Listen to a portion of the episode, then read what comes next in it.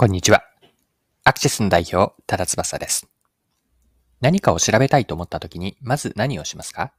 手元のスマホから検索をするでしょうか？これこそがマイクロモーメント。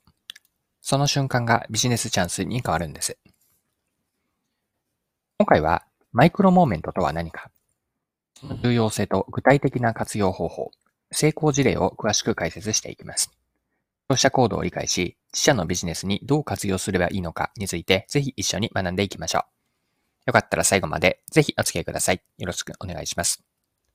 はい。今回のキーワードはマイクロモーメントです。マイクロモーメントとは人が何かをしたいと思った時に、反射的にスマートフォンであったり、タブレットからなどから検索をする瞬間、この瞬間のこと、モーメントなんです。スマートフォンが普及スマートフォンの普及がもたらした消費者行動に対し、適切なタイミングで生活者に接する重要性を示す Google が提唱した概念です。Google はマイクロモーメントを4つのタイプに分類しました。順番に4つ言っておくと、まず知りたいという I want to know moments。人との会話とかテレビを見ている中で、まあ、知りたい情報とか新しい知識を得るために検索をする検索をする瞬間です。まあ、知りたいと。二つ目は行きたい。こちら I want to go moments と言います。例えば食事をするときに近くの飲食店を検索したりとか、何かを買うため、購入するために周辺のお店を検索する瞬間です。三つ目は何々がしたいと。I want to go, I want to do moments ですね。I want to do moments。例えばですね、うんと、自宅でクッキーを焼きたいとか、本棚を DIY で作りたい、可愛いメイクをしたいと思った時に、その方法を求めて検索をする瞬間です。四つ目、買いたいですね。I want to buy moments。何かを買いたいと思った時に、その商品やサービスのことを調べたり、あるいは口コミとかレビューも含めて検索をする瞬間です。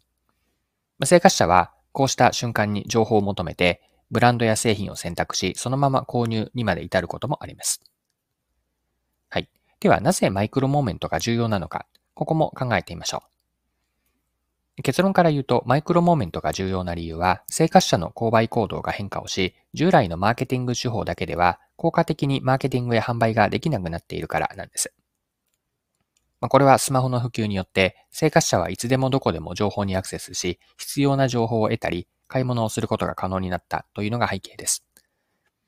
こうした生活者のニーズに対し、企業などの事業者はそのタイミングで必要とする情報やサービスを提供することが求められます。マイクロモーメントは生活者を理解し、適切なタイミングで自社製品やサービスの情報を伝えるためのガイドラインの役割を果たすんです。では、マイクロモーメントをどのように活用すればいいのか、マイクロモーメントの活用方法についても見ていきましょう。マイクロモーメントをビジネスで有効に活用するためには、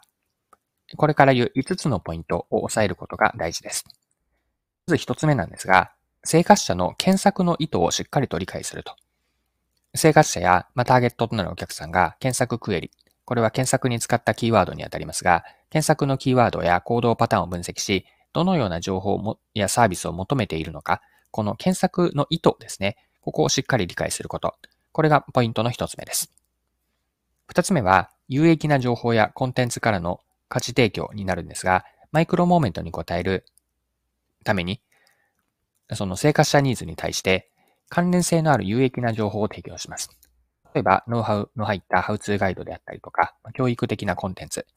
これらを準備しておく。これらから価値を提供することが大事です。また、三つ目のポイントは、スピードとか利便性になります。マイクロモーメントでは、人は素早く情報や解決策を求めているものなんです。ウェブサイトの表示速度を速くし、ユーザーが必要なものをすぐに得られるようにしておくと。最小のタップ数での購入とか、モバイル決済が使いやすいなど、スピードと利便性を高める方法を提供するといいでしょう。はい。四つ目のポイントなんですが、モバイル最適化にしておくこと。これも大事なんですよね。スマートフォンがマイクロモーメントの主要なデバイスであるために、ウェブサイトや広告がモバイルに最適されていることが重要で、最適化されていることが重要です。表示速度であったり、文字の見やすさなどをモバイル向けに使いやすくした情報コンテンツにしておきます。はい。5つ目のポイントですが、ローカル検索の最適化。これも大切なことになります。マイクロモーメントには近くのお店とかサービスを検索して調べたいという意図があります。Google マイビジネスなどの掲載情報が正確で最新なものであることが求められます。ローカル検索結果で視認性を高めて、特定の場所に対するマクロモーメントに答えていくんです。はい。ではですね、ここまでどうやって活用するのかを見てきたんですが、さらに具体的に生活者のマイクロモーメントをうまく捉えた成功事例を一緒に見ていきましょう。こちらはアメリカの事例になるんですが、アメリカのホテルチェーンであるレッドルーフインと、こちらの事例注目に値するので取り上げます。狙ったモーメントなんですが、突然の航空便のキャンセルとか、航空便の大幅な遅延が発生したとき、これを狙ったマイクロモメントとしたんです。というのも具体的には、旅行者にとっては、この突然のキャンセルとか、飛行機のキャンセルですよね。大幅な遅延というのは予期せぬことなので、まあ、そこから旅行の日程変更にある日行変日程を変更するために、宿泊をして、宿泊をしたりとか、その時にホテルを調べて予約をし、その日の宿泊場所を急いで確保したいと。こんなマイクロモーメントを狙いました。このマイクロモーメントをうまく活用するために、レッドルーフインは公開されているフライトキャンセルデータを利用し、これから言う次のような施策を実施したんです。まあ、ターゲティングによる広告を展開したんですが、フライトのキャンセルとか遅延により急な予定変更を迫られた旅行者に向けて広告キャンペーンを展開しました。キャンセルデータを使って影響を受けた旅行者が多い空港を予測し、配信、広告配信をそのエリアに集中させたんです。また、リアルタイム入札を使って、フライトキャンセルの発生タイミングで、より高い確率で広告を表示させました。ローカル検索の最適化もやっているんですが、レッドルーフインというのは、検索した旅行者の検索結果に、近隣のホテルが表示されるように、ローカル検索の最適化を実施しています。はい。こうした状況、施策からどんな成果があったかなんですが、マイクロモーメントが生じた旅行者を効果的にターゲティングすることによって、レッドルーフインはホテルの予約数を増加させました。通常時のスマホからの場合に比べて予約数がレポートによれば266%増加したとあります。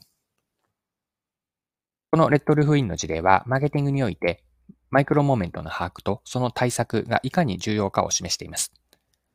ターゲット顧客、生活者の検索の意図をしっかりと理解し、その瞬間にタイムリーに有益な情報などの解決策を提供することで、レッドルーフインはマイクロモーメント時の予約数を増やし、それが売上を増加させた、させることができたんです。はい。そろそろクロージングに入っていきます。今回は Google が提唱する消費者行動の概念であるマイクロモーメントを取り上げました。マイクロモメントは消費者の購買行動がスマートフォンの普及とともに進化している現代においてマーケティングに欠かせない概念なんです。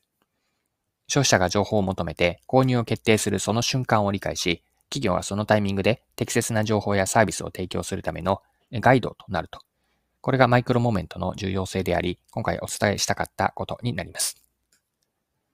はい。今回も貴重なお時間を使って最後までお付き合いいただきありがとうございました。